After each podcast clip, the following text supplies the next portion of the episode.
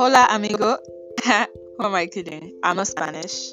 Hi, everyone. I am Toluwani. But for the sake of the many audio blogs to come in future, I think I would like to be referred to as Toluwa Pops. Can I get a yes? Okay. In other news, I welcome you all to my first ever podcast. Yay! I am so excited. I must say, this was inspired by the major gentleman himself, Sir Dimeji. Accolades to you. But due to the limited time, I won't dwell much on today's topic. And you're going to know more about that right after the break. Stay tuned.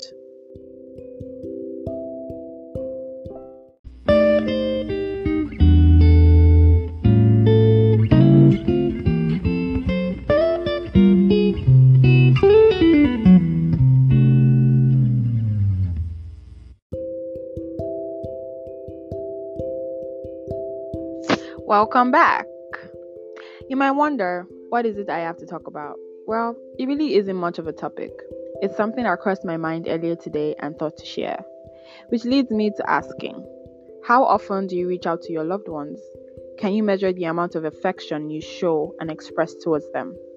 If you can answer these with your chin held high, thank you for being a source of light to others. But if you can't, it's understandable to be occupied, to be lost in the hands of time.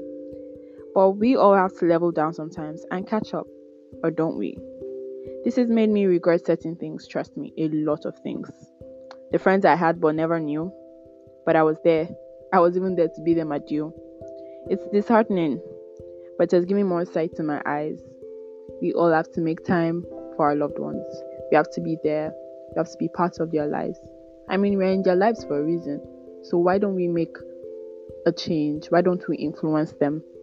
Many of them just really need someone to talk to, someone to advise them, but they never found that person and they made drastic decisions that will actually change the lives of them, of themselves and their families. I hope this also enlightens everyone too. On this note, guys, I bring this recording to an end. Until I come your ears again, I remain Toluwa Pops. Bye, stay blessed, stay safe.